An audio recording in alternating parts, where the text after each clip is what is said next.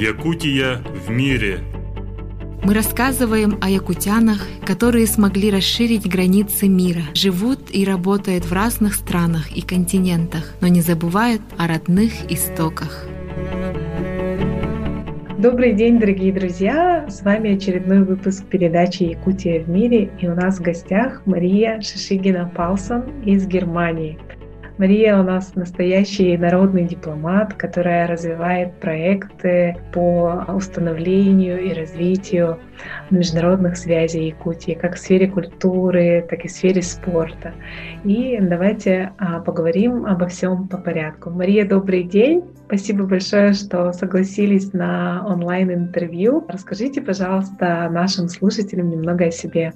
Добрый день. Спасибо вам большое за возможность быть в эфире. Да, это очень для меня важно, потому что связь с Родиной у меня она непрерывная. Я э, родилась в Покровске. У меня родители так получилось, что и все родственники учителя. Я учитель в третьем поколении. Закончила я тоже школу в Покровске. Поступила я во Владивосток в 92 году. Специальность была у меня коммерческая деятельность в сфере шоу-бизнеса, туризма и гостиничного бизнеса. Но так получилось, что через год я бросила, потому что мне казалось, что кроме Якутска и лучше Якутска места нету. А, я тогда занималась кикбоксингом, я была даже чемпионкой по кикбоксингу в республике. Когда я вернулась в Якутский технический колледж, ну и, в общем, поступила, два года отучилась там, э, была и старостой в группе. Два года пронеслось как один день опять у меня был выбор, что бы мне сейчас делать, потому что я поняла, что дебет и кредит – это не для меня, где-то сидеть в кабинете, читать цифры, чьи-то деньги. Моя мечта всегда была стать ветеринаром или учителем биологии, но я тоже уже очень много забыла для того, чтобы поступать. И единственное, что у меня было, это английский язык, и с ним я решила поступать на ФИА. А, тоже там стала старостой, профоргом, капитаном сборной ГУ по баскетболу, потом капитаном сборной ГУ по волейболу. И у меня такая была жизнь активная. Я не знаю, мне кажется, что я туда приходила как-то так, зашла и вышла, и основная моя жизнь была все равно связана с каким-то общественной деятельностью или э, соревнованиями. Но мое неизгладимое впечатление, э, конечно, я думаю, почему я там оказалась, это преподаватель наш Андрей Валерьевич Геласимов. Вот он перевернул мое сознание или направил наоборот, потому что он вел у нас аналитику, да, аналитическое чтение.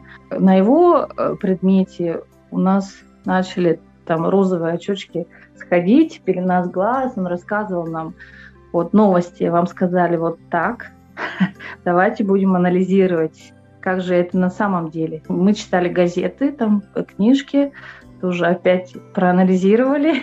Я тогда поняла, что, оказывается, я хочу жить так, как э, мое сердце меня движет, так, как бы мне э, хотелось, то, что мне нравится, э, говорить то, что мне нравится. И вот тогда у меня началось, я думаю, нестандартное какое-то вот такие мышления, и я стала понимать, что это очень важно для любого человека. И когда, почему вдруг я стала капитаном или там я играла, потому что были всегда у меня нестандартные решения. Все ожидают, что будет так, а я туда. И все вот это вот как раз-таки мне очень тоже помогает в жизни. Работала на кафедре иностранных языков э, по техническим специальностям, но мне было намного легче, чем в школе. Но там, конечно, другая такая специфика университета. Вас жизнь все-таки как-то готовила к тому, что вы будете представлять Якутию на разных мероприятиях э, в разных странах. Вот можете рассказать, как а, так получилось, что девушка из Якутии оказалась сначала в Исландии, а потом в Германии? Ну, я начну с того, что девушка с Якутии себя очень комфортно чувствовала в Якутии и совершенно никогда не мечтала оттуда уехать. И когда на факультете иностранных языков мы учились учились, там кто-то говорил, что я вот учу язык для того, чтобы поехать за рубеж, у меня всегда было такое странное ну как это, как это так? Вот можно э, уже мечтать язык учить только для того, чтобы ехать. Как я буду работать где-то в другой стране, где родился там и пригодился. Но это вот сейчас, конечно, я понимаю, что немножко узко, и э, все-таки ты мир, это же, ну как бы, эта планета, она наша, она не может быть, да, кто-то может быть. Там взял из своих каких-то границ сознания, расчертил границу уже другую, да, и нас-то никто не может остановить, куда-то ехать, где-то жить, нам никто не может запретить. В Германии я все равно саха, в Исландии я все равно саха, и как бы где бы я ни была, я тот, кто я есть, кем я родилась. Да? В Якутске меня попросила моя знакомая помочь ей организовать на туристической выставке э, лотерею. Лотерею я разыгрываю в Италию, выходит девушка, я тоже там билетик, кажется, имела, думала, вот бы выиграть. И тут выходит другая девушка, ну ладно, повезет в любви. И вот буквально в тот же день мы познакомились с мужем, который работал там по контракту с авиакомпанией Якутия, а ему нужен был человек, который говорил на английском. А я, наоборот, всегда вот хотела практиковать язык, потому что в целом, да, даже после факультета иностранных языков у нас не хватает языковых навыков, да, практики. И тут я хотела практиковать язык, он как раз искал того, с кем э, поговорить по-английски.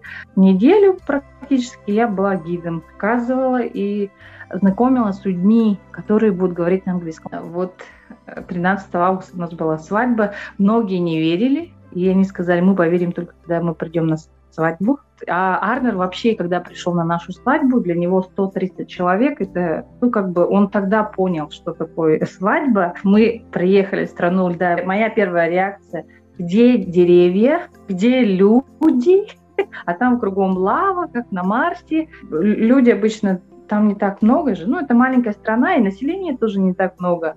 И как-то так все раз разъехались утром, выходишь где-то в 11 часов, вообще никого нету. Я говорю, где люди, люди?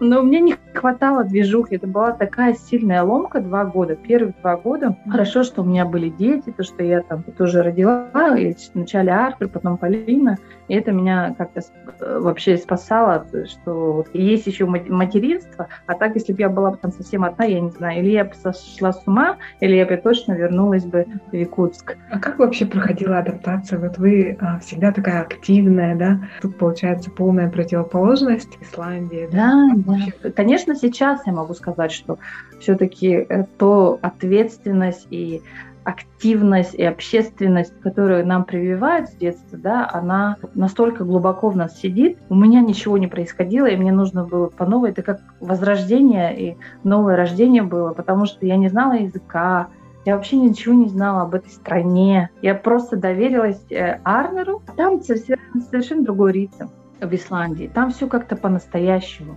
У нас много всего, конечно, ты активничаешь, но через какое-то время ты думаешь, а было ли это все нужно из mm-hmm. того, что ты делала, из того вот куча всего, было ли что-то для тебя, потому что сейчас я думаю, что личного времени у меня это было мало, и чисто психологически я думаю, что ты просто уже закрываешься за этими общественными делами. А в Исландии нет, там они живут в первую очередь это семья все равно и личное пространство. Первое э, время мы наоборот встретились так, как будто бы вот мы какие-то два близких человека. А там, когда первое время он приехал, ну и он стал в своем ритме жить, мне казалось, что я вообще выбрала не того человека, что это какое-то наказание. Но сейчас для меня э, Исландия это прямо мой рай райский, потому что там другое совсем отношение, настоящее такое. Там действительно любят природу.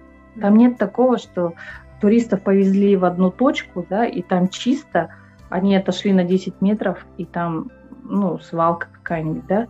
Нет, там такого нету. Это они все берегут. Даже когда был вулкан, никто никого не призывал. Все шли, вышли и помогали вычищать пепел.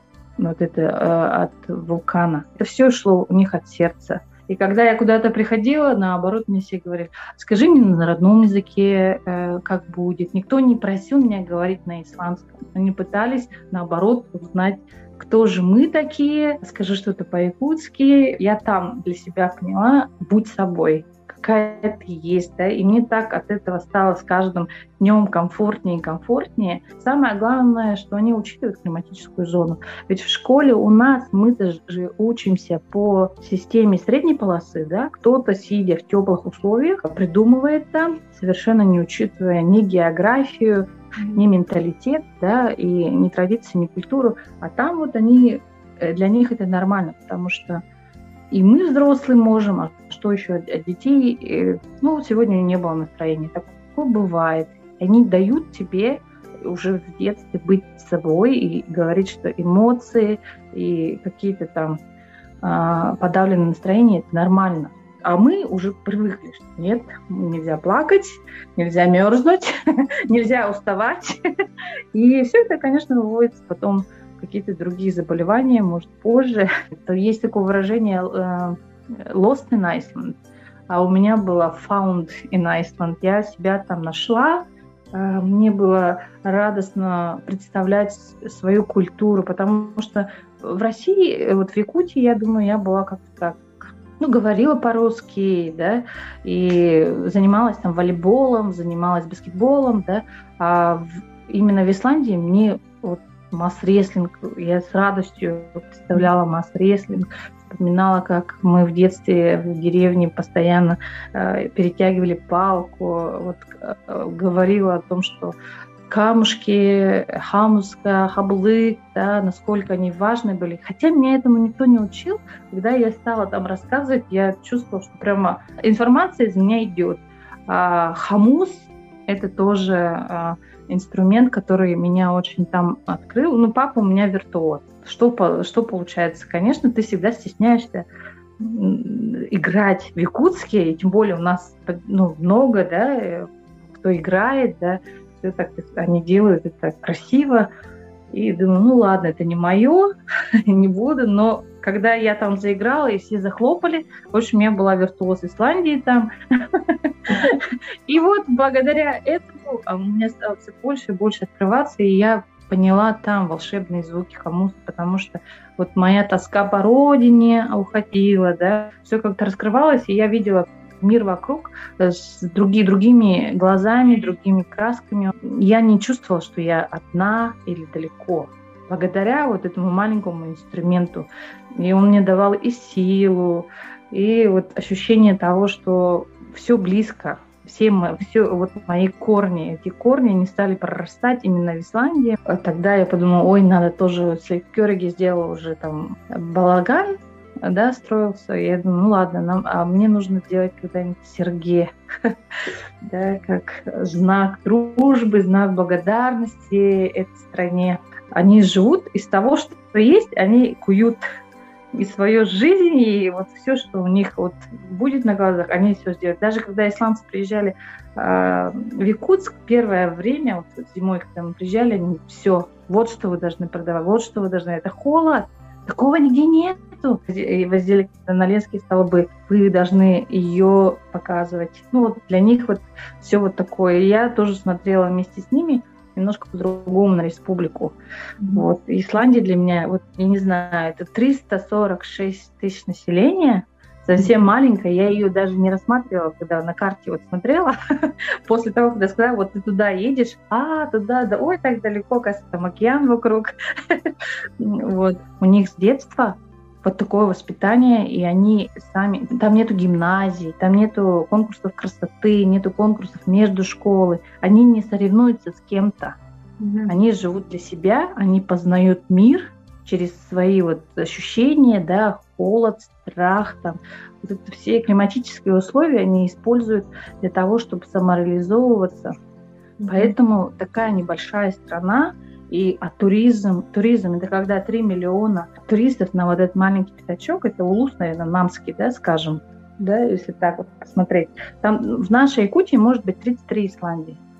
33 Исландии. Но это вообще удивительно. Но и их знают. И когда я приехала в Германию, здесь мне было тоже... Мне сложнее здесь, честно говоря, чем в Исландии. Куда не пойдешь, показываешь исландский паспорт, в Исландии – да, и они начинают там хлопать, как вот эти фанаты футбола. Ага. И все сразу другое отношение, сразу там, а, кофе вам или что предлагают, да, потому что ты вот с Исландии. И вот через это потом, а так-то я с Якутии. Сейчас я больше иду к тому, чтобы у меня дома пахло там оладушками, чтобы э, дети э, помнили вот именно этот запах дома. Такое спокойствие, взаимоотношения с мамой, с папой, да, чтобы это был их ориентир, потому что я знаю, когда мне я буду старенькая и немощная, да, что меня будет э, радовать, это только жизнь моих детей, успехи детей и, и не такие, не там, не в науке или еще где-то, а то, чтобы они были счастливые. Mm-hmm. А счастливый человек будет только тогда, когда он уважает себя, уважает других, они не гнались за кем-то, за чем-то, чтобы у них э, было такое внутреннее счастье и привлекало всегда какие-то хорошие обстоятельства, хороших людей, чтобы половинку свою встретили, чтобы у них тоже были какие-то уважительные отношения. Друзья, я напомню, что у нас в гостях была Мария Шишигина-Палсон. Для вас сегодня работали Екатерина Голикова и я, Савина Данилова. Якутия – это земля, которая навсегда оставляет в жизни и памяти людей свой неизгладимый след, особые чувства. Для кого-то это повод для гордости, что этот край навсегда остался в их сердце родиной. Другим, что они смогли прикоснуться к его истории, самобытности и красоте. Желаем героям нашей передачи добрых дорог, которые приведут их к успеху, энергии, оптимизма и счастья.